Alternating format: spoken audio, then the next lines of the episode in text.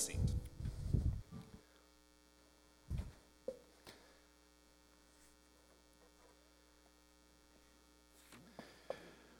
Well, welcome to the second sermon on our series on the book of Acts. We're going to be doing Acts uh, through the fall up until Advent when we have our four weeks leading up to Christmas Eve. And then we're going to restart it in the winter and uh, finish the book of Acts.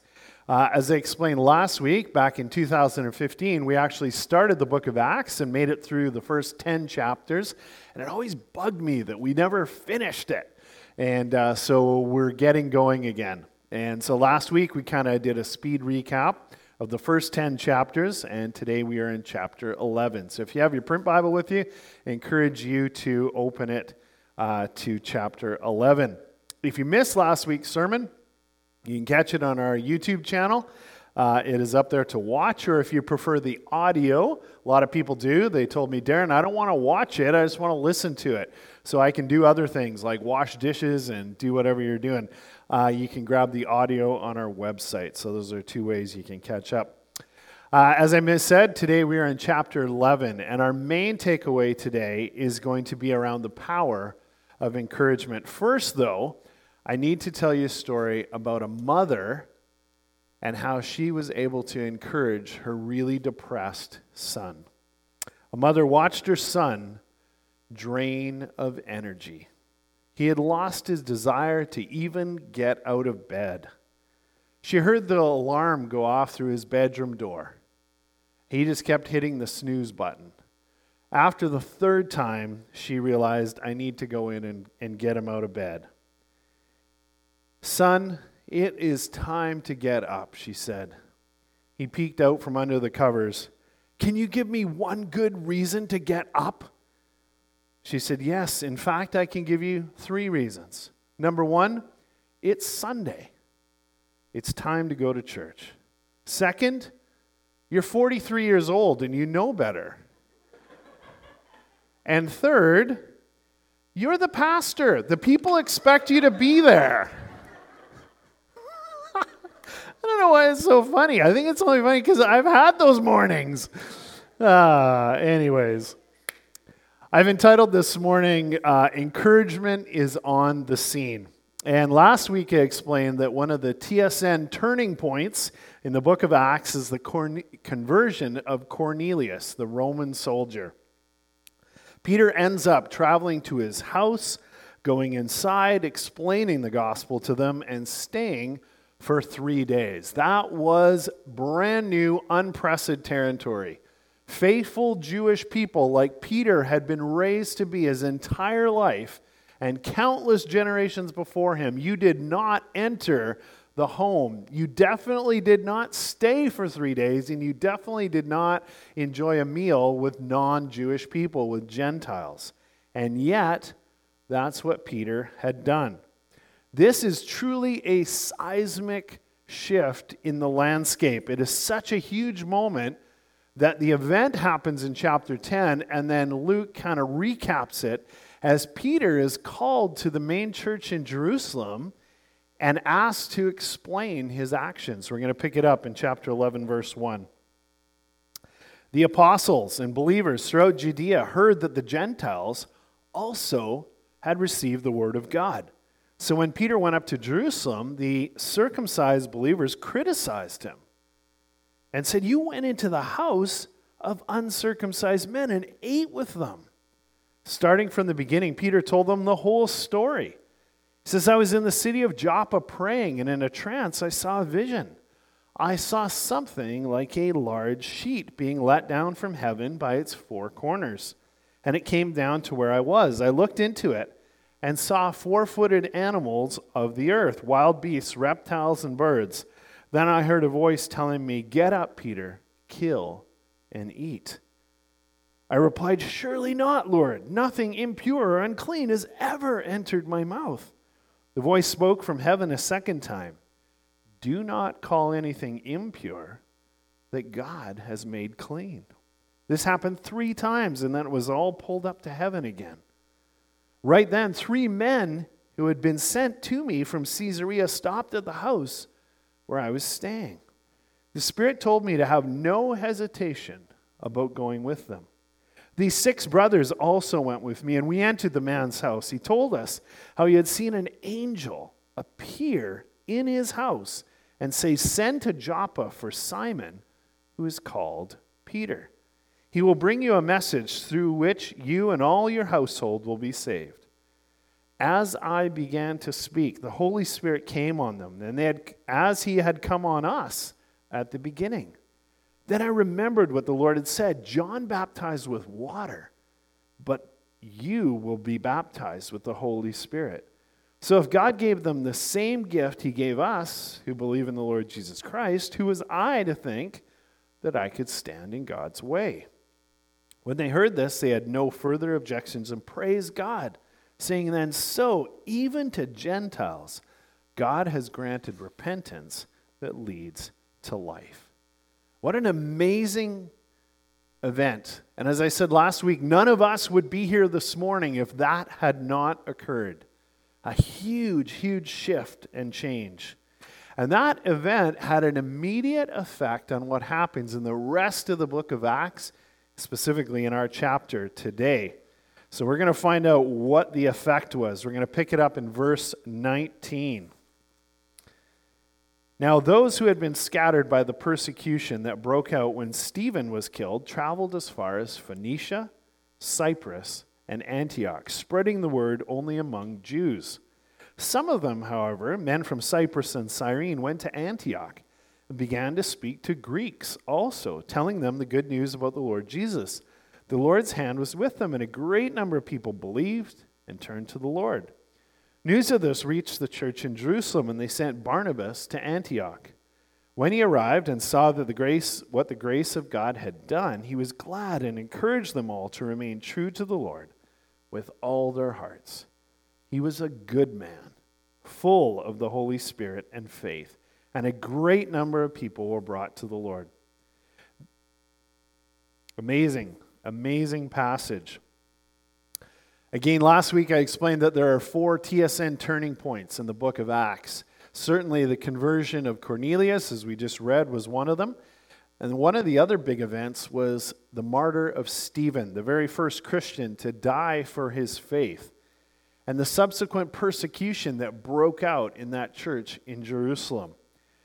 And these Christian believers were forced to uproot their families, loaded up their possessions, probably presumably kind of sold the rest, and headed out.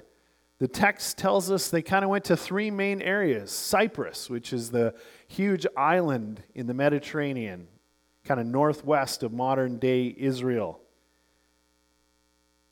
Then they went to Phoenicia, which I looked up a map of modern day Lebanon, and it's almost exactly the same area. So think modern day Lebanon and finally to this city of Antioch. And Antioch would go on to become a really important city of churches and a real hub for Christian missions. Antioch had been founded 360 years before by a man named Seleucus I. It had a large Jewish population and is considered one of the most beautiful and great cities of antiquity. Candace found some amazing pictures. You can still see the ruins today of Antioch. And God clearly had a plan in all of this. Both allowing that persecution to occur, which forced these people out of Jerusalem and caused them to start sharing their faith. Now, if you remember world history, we're kind of around 34, 35 AD. Jesus has died, been resurrected. The early church is now starting to expand.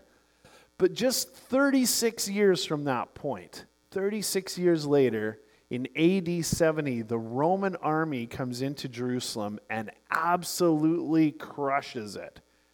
Is one of the more horrific incidents in history. I've read reconstructions of it, and it just was awful. The, the streets of Jerusalem just flowed red with the blood of innocent Jewish people killed. what these early Christians experienced in 34 AD must have just seemed like an awful thing. You had to uproot your family, move away, go north. But God was actually doing two amazing things through it. He saved the lives of those early Christians. If they hadn't left at that point, they would have continued to live in Jerusalem.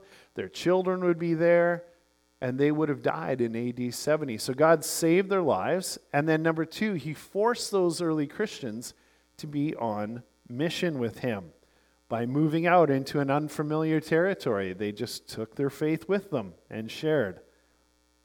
You know, as I was thinking about that this week, it gave me pause to think that maybe next time something bad in my life happens, as I'm turning to God in prayer about it, I need to be open at least to the idea that God just may have a silver lining.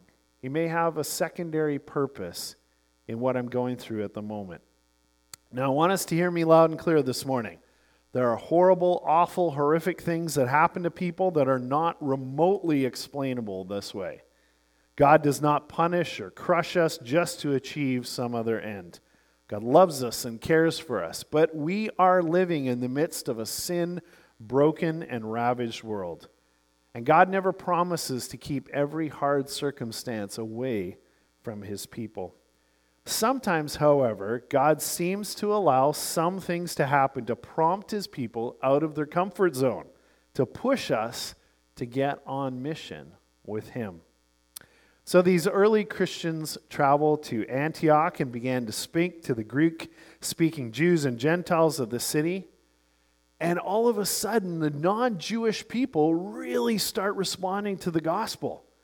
The, the Holy Spirit's working in their hearts. I love the way the text describes it. it says, The Lord's hand was with them, and a great number of people believed and turned to the Lord. This is big, big stuff. Non Jewish people becoming Christians. To the church in Jerusalem, this was mind blowing. They can hardly kind of wrap their heads around it. So they send this guy, Barnabas, to check it out. And you can kind of see the subtext is Barnabas, go and see what's going on. And if they're just kind of letting anybody become a Christian, then uh, you should probably put the brakes on it or try to control it somehow. But then the unexpected happened. Barnabas arrives. He saw what was going on. He met these non Jewish Christians. He saw them turning to Jesus in repentance and faith. And because he was a good man and full of the Holy Spirit, he saw right away this is a work of God. This is a movement of God. This is not something human beings can try to control, even if you're well meaning, and try to shut it down. I absolutely love that description of Barnabas. It says he was a good man, full of the Holy Spirit and faith, and a great number of people were brought to the Lord. Wouldn't you love that to be the one sentence description of your life? Wouldn't that be amazing? Let me pick anybody. Reg was a good man, full of the Holy Spirit and faith. Ray was a good man, full of the Holy Spirit and faith. Isn't that beautiful? What an amazing description of our life. So, what exactly does that mean to be full of the Holy Spirit and faith? Well, to me, it means listening to the promptings of the Holy Spirit. When you feel that that tug, that nudging inside that there's a person you need to go talk to, or there's a neighbor that desperately needs help, or, or there's a young mom who's just completely overwhelmed with having so many children. You need to make a meal for her. You feel those little nudges. That's what it means. I think being full of the Holy Spirit also means not going frantic in our life, trying to do everything everywhere all the time but rather simply taking advantage of the opportunities that God gives us in our path.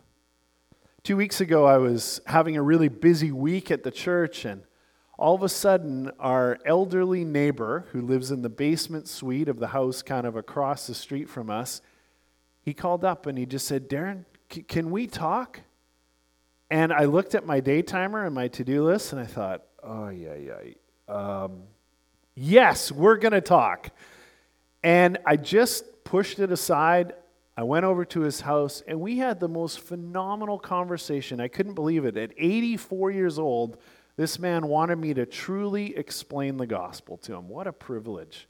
I'm so glad I did. And, and I think when God suddenly plunks opportunities in our laps, maybe it's time to just push away some of the things on our to do list and just seize those moments. Being full of the Holy Spirit, I think it means depending on His power and His guidance to choose the good and reject the bad. I think in our relationships, being full of the Holy Spirit means to put your girlfriend, your boyfriend, your fiance, or your spouse ahead of yourself. It says in Philippians, don't just look to your own interests, but to the interests of others. That is such a key in making relationships work. You know, Barnabas was the best kind of leader, a person so in touch with the Holy Spirit that he instantly recognized that the assignment he was given from the church in Jerusalem was out of step with what God wanted. He immediately saw that the plans and purposes of God were going in a different direction. Amazing, amazing stuff. This brings us to our final passage this morning. Picking it up in verse 25. Then Barnabas went to Tarsus to look for Saul. And when he found him, he brought him to Antioch. So for a whole year, Barnabas and Saul met with the church and taught great numbers of people. The disciples were, Christ, were called Christians first at Antioch. During this time, some prophets came down from Jerusalem to Antioch. One of them, named Agabus, stood up and through the Spirit predicted that a severe famine would spread over the entire Roman world. This happened during the reign of Claudius. The disciples, as each one was able, decided to provide help for the brothers and sisters living in Judea. This they did, sending their gift to the elders by Barnabas and Saul. As a little aside, that was so encouraging what Candace was able to share about our Liberia offering. Apparently, it's been going on for 2,000 years. They gave an offering to people that were in desperate need, and so did we. I love it, that connection of the church all these years later. Well, I'm not exactly sure what Barnabas' original plan was. He probably intended to go from Jerusalem up to Antioch, assess the situation, deal with it, and then go back to Jerusalem. But he was such a person filled with the Holy Spirit, constantly listening to what God wanted, that he changed his plans. We never read of Barnabas having a wife or children, so he was probably single flexible enough to change his plans. So instead of going back down south to Jerusalem, he actually goes north to the city of Tarsus to find Saul, the former persecutor of the early church. And Paul, as we saw last week, one of the other TSN turning points, met Jesus in such a dramatic fashion on the road. Did this huge turnaround, and now Saul is in the city of Tarsus. I'm sure that early church in Antioch was just buzzing, talking about this guy. Remember, Saul used to try to hunt us down? The guy who stood there while Stephen was killed? He has met Christ. He's done a big turnaround. And so Barnabas, again, probably overcame a bit of fear, but in obedience, the Holy Spirit goes up and finds this guy. Now, he didn't have an address. He, he kind of had to wander around the city until he found Saul. Amazing. And then this happens. It says So for a whole year, Barnabas and Saul met with the church and taught great numbers of people. The disciples were called Christians first at Antioch. Now, Saul, or as we know him, the Apostle Paul, was a brilliant guy. One time I heard someone describe all the rigorous training that he would have gone through as a Jewish guy to work his way up to be a Jewish religious leader. Really intense, almost kind of the modern day equivalent of having a master's degree. And once he met Jesus Christ and responded in repentance and faith, God took all that sharp mind, that training that he had, and to it, he added the spiritual gift of teaching, the spiritual gift of wisdom and miracles. As Paul gave himself 100% to the mission of Jesus, God equipped him with everything he needed to be phenomenally effective. I love the faith and trust and encouragement that Barnabas gave Paul. I'm sure Paul grew in confidence over that year. It's not easy to go from being a persecutor to one of the main teachers of the church. I think Barnabas being right there with Paul, being his right hand man for was just huge for him. I actually found out in verse Acts 4:36. I don't think I'd ever noticed this. Barnabas is not his real name. It's a nickname. The apostles gave him that nickname. His real name was Joseph. But they gave him the name Barnabas. They nicknamed him that because it means son of encouragement. Encouragement just flowed out of this guy. It was just who he was. He was that kind of rock solid person who comes into a situation or a group of people and just kind of lifts everybody up. This guy was generous. He was empowered by the Holy Spirit, and God constantly used him to take that church in Antioch to the next level and really the Apostle Paul, going from Saul the persecutor to Paul the missionary. Made me think that sometimes we kind of minimize the power of encouragement. There's a man named Dean Merrill. He wrote a Christian book called Another Chance How God Overrides Our Big Mistakes. He tells this amazing story in that book. It was about a Christian man who was an accountant and he was doing it for a number of years. And then he got involved doing the books for this huge company. And it finally, the pressure built, and he gave in to the pressure. He fudged the books so this big company wouldn't have to pay so much tax. He was caught, he was kicked out of the accounting profession. He was a Christian, so he just felt so much guilt and shame over what he had done. It was hard for him to even kind of get out of bed in the morning and get a new direction, but he needed to needed to put a food on the table for his family. So finally, he was able to get a job as a laborer for a construction company. And they were doing these big uh, office buildings, lots of concrete work. And he was suddenly plunged into a drastically different routine every day. Instead of going to the office each day, he was hauling loads of concrete block up to the fifth level of a construction site. Gone was kind of the music in the offices and the hallways. Now he had to endure the cheap radios of his coworkers. Any girl who walked by the construction site got all the rude remarks and whistles by the guys on the job site. Swear words shot through the air, especially from the foreman in charge, whose primary tactics seemed to be kind of intimidation and whining. He would often hear, for blankety blank's sake, can't you do anything right? I've never worked with such a bunch of blankety blanks in all my life. Near the end of the third week, the new employee felt like, I can't take any more of this. I'm going to work till break time, and then that's it. I'm going home. He had already been the butt of more than one joke for the mistake he made, his lack of experience showing. The story was retold constantly after. He's thought to himself, I just can't handle any more of this. And as break time thought, he goes, Oh, I'm gonna I'll I'll just go to lunchtime and then I'll I'll finish up and I'll get out of this place. And shortly before noon, the foreman came around giving her out the paychecks. As he handed this guy his paycheck, he made the first civil comment to him he had made in three weeks. He said, Hey, there's a woman that works in the front office who knows you. She says she takes care of your kids sometimes. And he said, Oh, what's her name? And so the foreman told him the woman's name and then moved on, kept passing out paychecks to the rest of the guys. And instantly, this guy knew that must be the woman who volunteers in the nursery at the church where we go.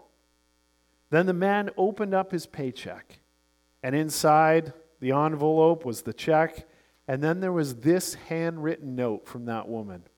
It says, When one part of the body of Christ suffers, we all suffer with it. Just wanted you to know that I'm praying for you these days. He just couldn't believe it. He stared at the note, astonished at God's timing. He hadn't even known the woman worked for the company. And here, when he was at his lowest moment, ready to quit, she had given him the courage to go on, to push another wheelbarrow up to the fifth floor. The power of encouragement. And I think that is exactly what Barnabas was for Paul. Go get him from Tarsus, befriend him, work alongside him, encourage him. Paul would go on to become the most prolific church planter in the first four centuries of the church. God used him to write 28% of the New Testament, the second half of the Bible. God used him to bring the good news of the gospel, the message about Jesus, to the non Jewish world. Paul would never have achieved those heights if it hadn't been for Barnabas. So that brings it down to you and I here this morning, watching on our live stream. Husbands, are you an encourager to your wife? And I don't just mean once a year on her birthday, I mean each and every day. Do you compliment her for the hundreds of things she does in a day? What about when your wife accomplishes a big project at work? Who gives her more kudos, her coworkers or you? If the coworkers are beating you in the encouragement department, maybe it's time for the look in the mirror.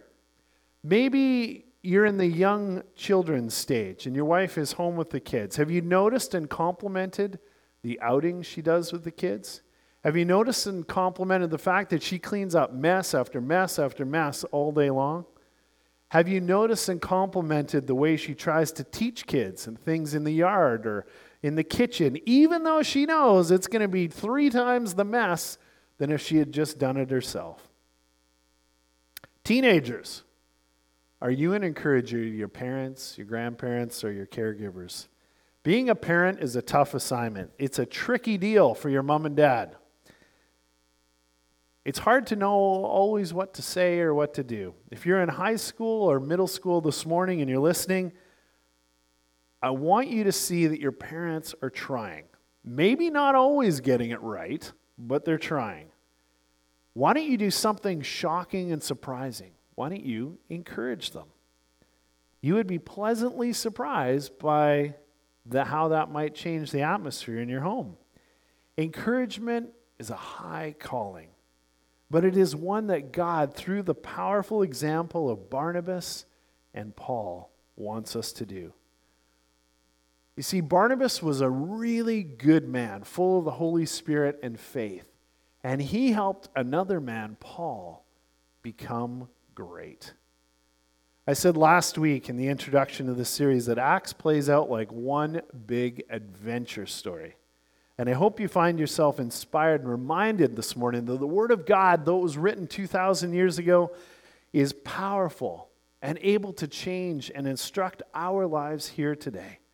There's no other book in human history that has that kind of power and that reach to reach down over two millenniums and change our lives. Amen?